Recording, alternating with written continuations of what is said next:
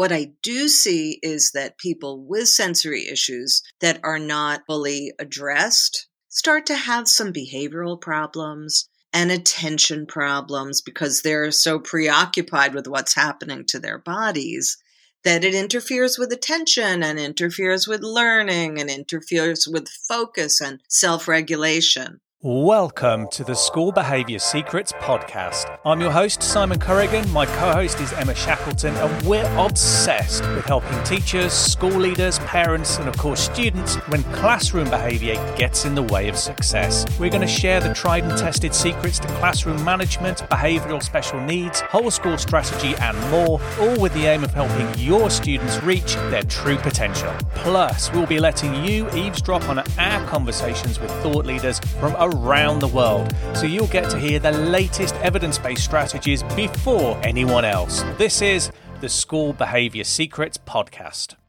Hi there, my name's Simon Currigan, and welcome to episode 30 of School Behaviour Secrets. Yes, believe it or not, we've made it to the big 3 0, and let's be honest, most discerning podcast listeners certainly can't believe it. This podcast is living proof of what you get if you combine having too much time on your hands with bags of overconfidence and a staff meeting agenda that starts with the words, It's gin o'clock. My co host Emma Shackleton is here with me. Hi, Emma. Hi, Simon. Emma, I'd like to start this episode by asking you a question. Is there a noise or sound that really annoys you? Yes, Simon. You coughing during podcast recording. You mean really close to the microphone so it hurts your ears? Yes, and not using the mute button.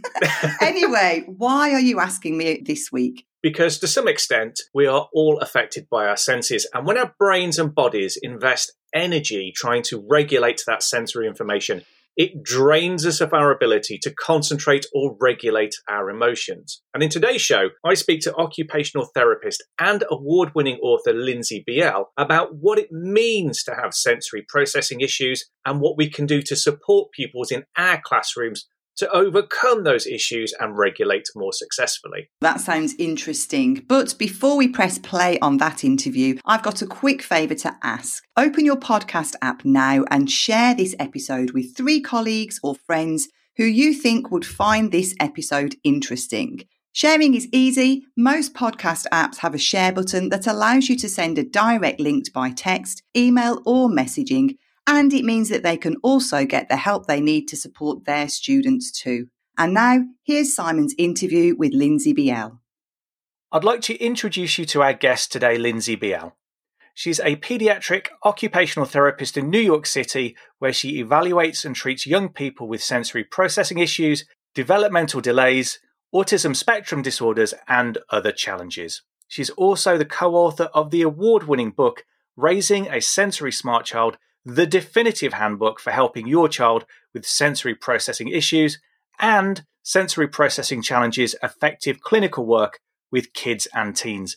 Lindsey is here to talk to us today about how a child's sensory needs can affect their emotional regulation and behavior. Lindsey, it's good to have you on the show. Thanks for speaking with us today. My pleasure. I'd like to start by unpicking what does it mean to have a sensory processing issue? Okay. So let's start with what sensory processing is uh, to clarify that. And all of us first learn about the world through our senses. Even in the womb, a young child touches things and hears things and sees things and moves their body through space and learns about the limits of their body and, and where the external world begins and how all of these different parts work together. And sensory processing is how the little human being takes all of those separate pieces of information and transforms it into information that they can use so that they can function and respond in, you know, the most appropriate way.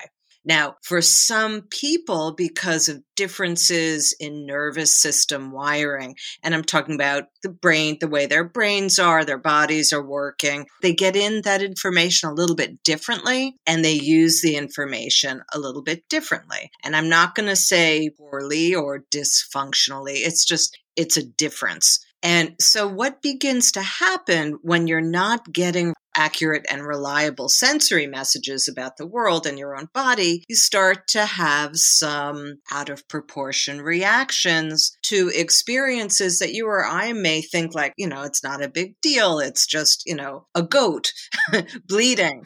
Um, or you know oh gee it's just a light it's just an overhead light what's the problem and and the person may have like this out of proportion reaction that's a little baffling for a lot of us that don't have sensory issues. Now, you and I, we all have some sensory preferences and intolerances. It's on like a continuum. Like, I don't like clothing tags in my shirts. I cut them out. I don't like fluorescent lights. In fact, I hate them. But it doesn't really interfere with my ability to get things done. For someone with stronger sensitivities, this can be a real problem. There are people who tend to be more hypersensitive like to have very strong reactions. It's like the volume control is up on any one of those senses. You know, sounds can come in like too loud or certain frequencies of sound, or touches can feel like more intense than we may think. This kind of thing. So it's like the person for whom everything's coming in is experienced as too much.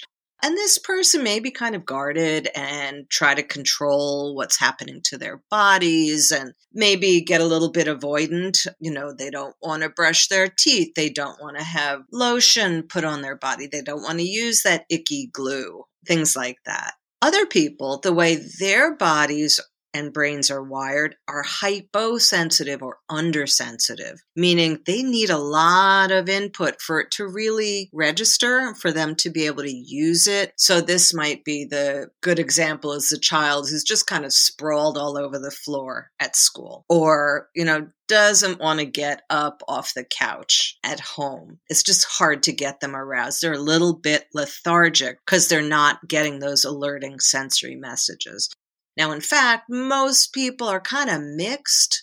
Some days they're fine, some situations they're fine, and other times they're not so fine. They have a lot of trouble with consistency and self regulation. One day, the t shirt with Elsa from Frozen is like the best thing to wear, and the next day, it might hurt a child's body. And you're thinking, how can that hurt your body? But, you know, the nervous system is so inconsistently functioning that it becomes problematic. That's going to be quite draining for the child. What's the impact on them surviving and succeeding in the classroom? Well, you know, with an understanding parent, an understanding teacher, and with good professional intervention, a child can learn to better tolerate the inevitable experiences that the world offers for us. And I often give the image of going to a picnic with a paper plate in your hand. And you have this paper plate and you're at a picnic and you put on, let's say, a taco. And that's fine, you know, and then some potato chips. And then you go for a little bit of potato salad.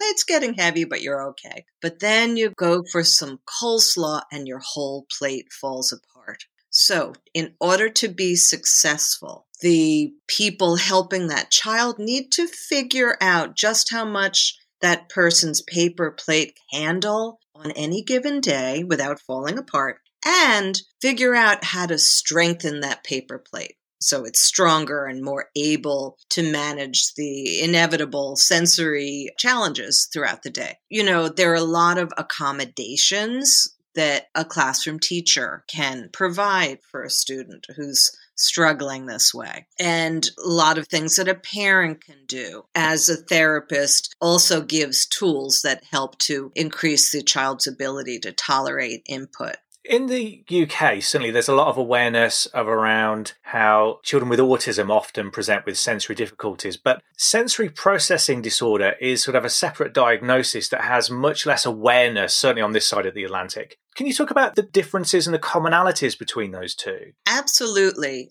Just because someone has sensory processing difficulties does not mean they are on the autism spectrum. But almost everybody who is on the autism spectrum has sensory issues. Unfortunately, what happens is people who are diagnosed as autistic tend to have the most extreme sensory issues, strong sensory issues, and potentially disabling sensory issues. So again, it's a continuum. But, you know, to be clear, there are people with attention disorders who have sensory problems. There are people with all kinds of diagnoses, physical disabilities, people who have experienced adverse childhood events.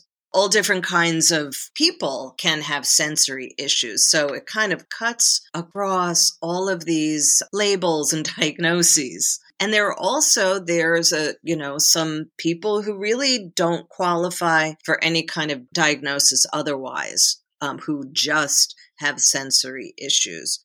But what I do see is that people with sensory issues that are not fully addressed start to have some behavioral problems and attention problems because they're so preoccupied with what's happening to their bodies that it interferes with attention and interferes with learning and interferes with focus and self regulation. So we can't think of these diagnoses as like these neat silos. You know, this fits in this silo, and then over here is this stuff, and oh, she's got this, so she's got to be in this silo. You know, it's not really like that. The good news is that teachers, parents can use many of the same strategies, no matter what's going on underneath. Desensitizing to tactile input, touch input, desensitizing to frequencies of sound, getting rid of fluorescent lights, providing supportive, comfortable seating that helps the child to, or adult, I tend to say child, but it's all different ages, to help them feel more comfortable sitting and able to attend, providing a weighted wearable, a weighted lap pad or shoulder shrug to help to literally ground them in space and feel more comfortable. These kinds of things. I've just finished reading your book around raising a sensory smart child, and whether you're a parent or a teacher or both, if you're sitting and listening to this and wondering, how do I find the right kind of compensatory strategies to support my child? Your book is just full of them. You say, here's the problem, here's the problem, here's the solution, here's a solution. It's so clearly written. If you're listening to this, I thoroughly recommend it. It's an excellent book. In your book, actually, one of the things that you say that touches on what you've just been talking about in terms of children trying to manage that sensory load that I found really, really interesting that I'd not really thought about before is that you say that children with sensory problems often have a sort of weak or inconsistent connection between their vestibular system and their other senses. Could you explain what the vestibular system is and what you mean by the link between that and the other systems and why that impacts on their ability to regulate. It's such a complex question because it is the key question, right? So, first of all, a definition of the vestibular system, because that's, you know, we all learned about the five senses, you know, and they're actually much more complex than what we learned, but there are three other senses. Just quickly, the vestibular system is a key one, and that is your sense of movement and your relationship to gravity. And the vestibular receptors are uh, located in the inner ear and they can tell which way is up at all times. They can tell if you're speeding up or slowing down. It's what tells you if you had your eyes closed and you were on an elevator. You could tell if you were going up or down right? You could tell if you're in a rocking chair and you're rocking back and forth, the fluids are swishing around in your ears, telling you about the movement and the speed and all of that. There's also a sensory system called proprioception, and that is the sensory system. Its uh, receptors are located in the joints, muscles, and connective tissue of the body. And that's what tells you where your body parts are in space. It's your sense of body awareness. It's how you can tie your shoelaces without looking at what you're doing. It's like muscle memory, we call it. So the vestibular system and the proprioceptive system work seamlessly, kind of like a GPS system for the body. And the vestibular system is the key sensory system that gives you your sense of safety and security. It tells you where you are on the planet, and it's joined in by the proprioceptive system. You know, not only are you here, but all your body parts are here. And there's your hand, and there's your arm, and there's your foot. So, just to add the third one, because people may be wondering, then I'll talk about the linkages. There's also the interoceptive system and that's very important. That's our sense of the physiological condition of our bodies. Do we need to use the loo? Do we need to eat something? Is your heart beating rapidly? Are you breathing rapidly? This kind of thing. So, all of these things have everything to do, they all work together to tell us you're safe, you're okay, everything's fine.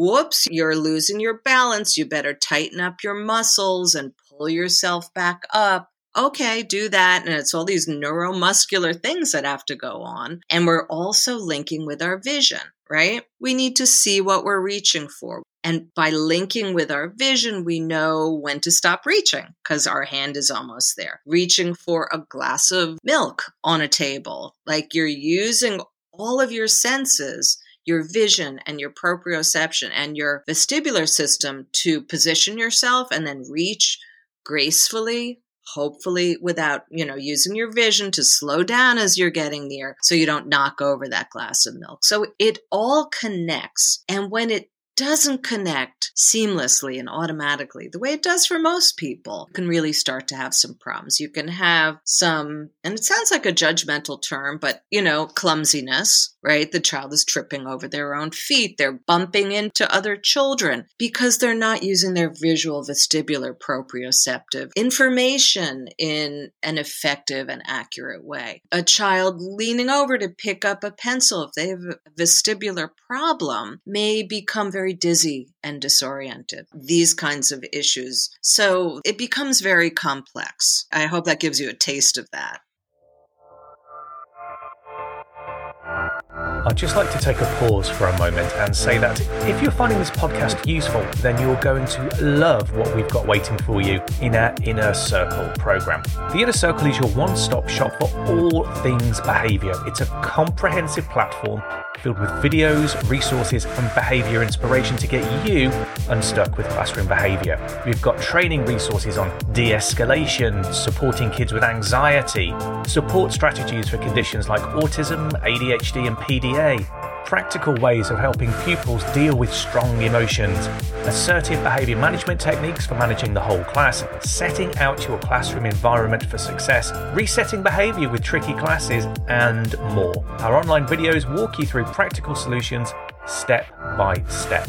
Just like Netflix, you can turn an Inner Circle subscription on or off whenever you need to with no minimum contract. Plus, you can now get your first seven days of Inner Circle for just £1. Get the behaviour answers you've been looking for today with Inner Circle. Visit beaconschoolsupport.co.uk and click on the Inner Circle picture near the top of the homepage for more information.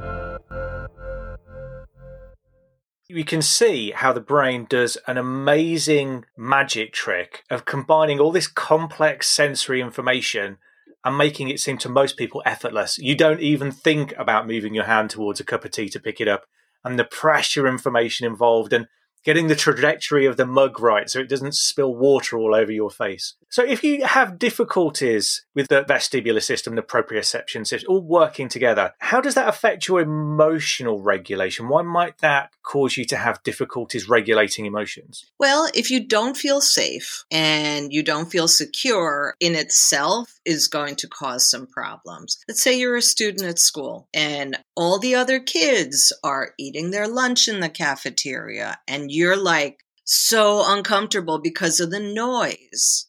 And, you know, you have this food in front of you and the texture you find really revolting.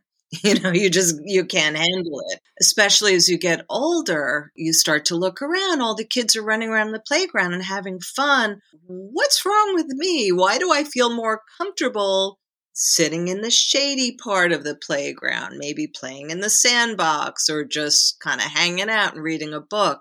You know, it's not that carefree play that other children can more readily engage in. It's very upsetting. Some kids don't quite realize it in the early years that they're different. You know, it can interfere with friendships if a child is acting out all the time the other children may not want to play with that child or be near that child. You know, it may be a situation like, oh, here comes Johnny. I'm going to keep away. And that's very disturbing. So it can really interfere with self esteem, uh, tactile sensitivities, just can really set kids aside and certainly adolescents as they start reaching the age of, you know, you have to be wearing a certain fashion to be cool. And meanwhile, like a child, let's say blue jeans, you know, it's like, I, I can't tolerate blue jeans. They hurt my body. So, okay, you're the weirdo not wearing blue jeans and forget about dating or any kind of intimacy. That can be very, very challenging. As a teacher, I'm trying to support a child in class. I suspect they've got sensory needs. I might be getting the support of an occupational therapist or another professional, and they start talking to me about sensory diets. Can you kind of explain what a sensory diet is and how it helps a student manage those sensory needs? Okay. And it's great to work with an occupational therapist if you have access to one. And unfortunately, it's not so easy to get a hold of an OT in your area, your school district. So that's part of why I wrote my book in the recognition that I really wanted to share the tools that I use with teachers, with parents, with other therapists if they don't have access to someone, and not every OT has the information. But anyway, to answer your question, a sensory diet, and it's not a term that I love because I don't like to diet. a sensory diet refers to a schedule of beneficial activities that's individualized for the student to help them feel comfortable throughout the day. You know, the correlate would be you wouldn't make a child be hungry all day long and feed them after school. You would give them something to eat before school and at snack time and at lunch. And, you know, you're not going to have this starving child. You're going to have a problem. So it's that kind of a concept. So it's activities, it's also accommodations. Again, it's that, you know, how are we going to bolster their ability to engage and how are we going to maybe change things to empower them? to do so. A sensory activity at school may be before sit down to engage in some vestibular movement like doing jumping jacks or stretching. I mean, there are so many games. Simon Says is one of my favorites to do with kids, and I can get them to do anything. I can get them to do my jumping jacks that I know will give them that pounding movement input if it's in the form of Simon Says. Or I use something called Wheel of Names and I put in exercises and we play that game together. So, a lot of vestibular stretches, yoga, things like that before school. I also like deep breathing before having a child sit down to work for the day. And that could be in the form of a program like Take Five Breathing, which is something people can look up on YouTube. There's a lovely video that explains it. A lot of kids don't know how to do this deep breathing that is so regulating. If you ask them to take five deep breaths, they might breathe in really quickly and shallowly, and that only increases their arousal level. So, what I do, what you can do, is have them exhale. And how do we have kids exhale? They don't know how to do that. Have them make noise. So, I'll do lion roaring. Let's roar like lions five times before we sit down. And the louder they roar, the better an inhalation they're getting. And that really brings the oxygen level up and the calming really kicking in. So that's a good thing. Doing that before sitting down. If a child has tactile sensitivities, I will have them engage before, let's say, doing Play Doh or some kind of messy work. I'll do just what's called hand rubbing, and that's literally having them rub their hands. You can hear me doing it, right? Rubbing their hands palm to palm, palm to the top of the hand, switching hands, doing each finger. And of course, we're also teaching really good hand washing skills. But at the same time, if you, you'll feel your hands feel different. One of the things with kids is they don't know that they have all these different parts of their hands. They think their hands are like paws. so if we really get in there into all the different parts of the hands, that helps to desensitize the hands and better enable them to touch something messy Another thing in the classroom is to give kids a better sense of control. Using that getting messy thing, what you don't want is a child who's engaging in like, you know, some something with gluing on decorations on a form or something and then getting up every minute or two to wash their hands. This is counterproductive. So you're going to encourage them, let's put on 3 decorations and then we can clean off our hands. Or better yet, just have like a damp towel nearby and they can wipe their hands off. You know, there's no law that says they have to get their hands really messy.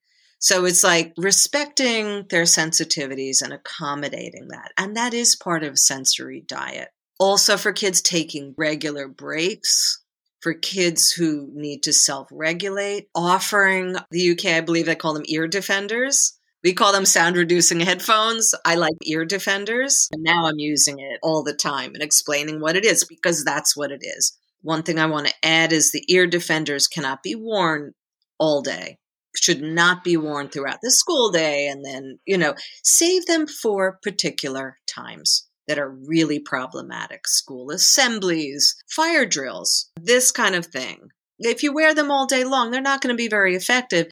And when you take them off, oh my goodness, the sound is going to be even louder than it was before. Proprioceptive and vestibular input are key parts of the sensory diet. So, movement and pounding kinds of things are super important. Also, vibration is a very helpful part of sensory diet, but it is different for everybody. So, what I often have schools set up, maybe with the help of an OT, is little shoe boxes and in the shoebox, you're going to, with the child's help, maybe the OT, maybe the parent, put in a couple of items and create a sensory box that the child can take a short break with. That could include some therapy for the child to squeeze. It might include some essential oil that the child loves, that they find calming maybe a little picture book, things like that. Maybe a little vibrating toy the child can hold that is, you know, helps them. Uh, maybe a little weighted lap pad or a weighted toy that just gives an opportunity to regulate using tools that they have selected that they feel good about. It's highly individualized. And that can help a lot. Hand fidgets, all those things. And I don't call them fidget toys ever because they're not toys, they're tools. Lindsey, what I love about your book and the way you're speaking now is you just give practical example after practical example. We talk in this podcast about joining the dots between theory and practice, and I'm sure our listeners are getting loads of value out of this because you're doing exactly that. You've, you've told us about the theory, and then what do we do with that information in the classroom? If you're a teacher or a parent listening to this podcast, what's the first step you can take to learn more about how senses affect children at school or at home and what we can do to support them? Well, it starts with understanding, right? So I created some screening tools that parents can use, teachers can use, anybody can use, and just download from my website. Go ahead and, and get them. Uh, they're in my books, but they're on the Sensory Smarts website, S E N S O R Y S M A R T S. Don't forget the S at the end. SensorySmarts.com. And go ahead and print that out and start to fill it out. And as you consider your answers, you're going to start to see certain patterns and certain situations that may be quite difficult. And what you want to do with that information, it's not scoreable. This is not a standardized test or anything like that. It's a way of gaining information and insight. And what you want to do with this information is to predict situations that are likely to be problematic or definitely problematic, and then take steps to prevent problems. So let's say you've noticed your child, your student has difficulty kind of around 11:30 every day. That's like he just has a problem. He was fine in the morning and then by 11:30 he's had it then you start to think, okay, what can I do at 11 or 11:15 at the latest to change that? Do I need to give a snack? And by snack, I don't mean a cookie or, you know, some sugary juice. Like it's not a beneficial snack. Basically, you want to get some protein into the child to help to regulate their sugar levels because what starts to happen when a child gets hungry, especially a sensitive child, is blood sugar starts to drop and then the behavior starts to get a little bit wacky. So, do I need to give a protein snack to this child? Do I need to just give them some water? Are they getting dehydrated? Do I need to do a movement break, a breathing break, a sensory break? What do I need to do to help that person feel better and not have a meltdown at 11:30. And at home, you know, the child goes to school. Hopefully children are going to in-person schooling these days. That's a whole different story. But, you know, after school or after remote school, if that's happening, is that the time to say, all right, now let's get your homework done and then we can go to the park?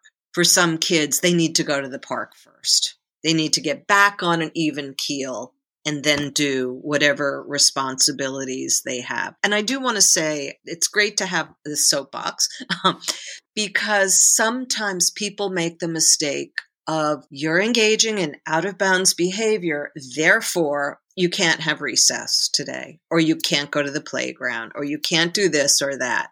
When in fact, that's when the child needs it the most and they're communicating that to you. All behavior is communication, including the out of bounds behavior. Predict, prevent. That's the key. And if the child has a meltdown, if you blew it because you couldn't predict and prevent, just be their child. You know, get them out of the situation, give them a chance. We can't say, hey, kiddo, you got to buck up. You know, once they've lost it, they've lost it. And compassion, understanding, reduce sensory input, meaning like dim lights and, and not so much going on, not so much stimulation, will help a child to more quickly self regulate and be available for learning and playing again. One last question. Who is the key figure that's influenced you, or what's the key book that you've read that's had the biggest impact on your approach to working with children?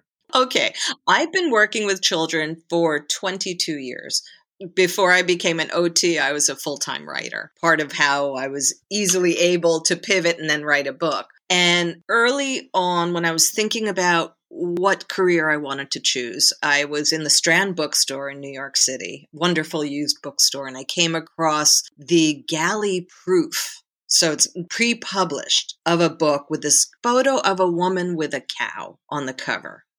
And I was like, oh, that's interesting. And she has such an interesting name, Temple Grandin. Hmm. So it was Temple Grandin's book, Thinking in Pictures, and I read it and I thought, oh my gosh, I want to work with people like Temple. And she taught me about sensory issues and she was so influential. So, you know, I had this idea of this is how autistic people are, and they think in pictures and they experience life this way, and they have problems because of X, Y, and Z. And then I read Dr. Dawn Prince Hughes' wonderful book, Songs of the Gorilla Nation. Now, Dr. Hughes is um, an anthropologist a primatologist and an author, and she's since become a friend. But this is way back when it was first published, um, 2004. And she's very different from Temple Grandin, extremely different. And I thought, oh my goodness, I don't know what autistic people are because every person is different and they have different needs. And once you've met one person with autism, you've met one person with autism. I mean, it's a cliche at this point, but this was a very important approach. Listen, ask, observe, and individualize how we deal with things. And as long as I mentioned Dr. Dawn Prince Hughes, I loved her book so much that I introduced her book to a film producer and the screenplay has been written and you can watch for the film hopefully it's going to happen in the next year or two wow what a story yeah i'm so thrilled about it Lindsey, that's been so helpful. I'm sure so many of our listeners will have gotten practical advice from that around supporting kids and helping kids with sensory processing difficulties. Thank you so much for being on the show today. Such a pleasure. Thank you for having me. What I really like about that interview is Lindsey doesn't hold back. She just shares lots of practical examples and strategies that we can all use to help with the kids that we work with. If you're currently working with children who have difficulty regulating, you may also be interested in one of the deep dive video training sessions we have available inside our Inner Circle library. It's all about learning what drives pupils with autism to experience meltdowns, plus 15 simple practical strategies that you can use in your classroom to prevent meltdowns from happening in the first place. You can get instant access to this training called How to Prevent Meltdowns and 27 other training modules when you sign up for the Inner Circle program. Right now, you can get a seven day trial of Inner Circle for only £1 And just like Netflix, you can turn the Inner Circle subscription on and off whenever you choose, so you remain in complete control. Head to beaconschoolsupport.co.uk and you'll see an Inner Circle link near the top of the page. I'll also include a direct link in the episode description. In next week's episode, we'll be exploring the myths and unearthing the facts about FASD, that's fetal alcohol spectrum disorder. This is a must listen because you'll be surprised at just how many children this issue affects. If you don't want to miss that episode, you could get in a biplane and take to the skies like a young Chuck Yeager in his prime, then scream at a passing cumulonimbus cloud, or a stratus nimbus if you live in a fancier part of town, and insist it rains down the next episode of School Behaviour Secrets as it's released. Or you could open your podcast app, tap the subscribe button, or the follow button if you're using Apple Podcasts, and your app will automatically download each and every episode for you so you never miss a thing. That's it for this week's episode. We hope you have a brilliant week and we'll see you next time on School Behaviour Secrets. Bye-bye.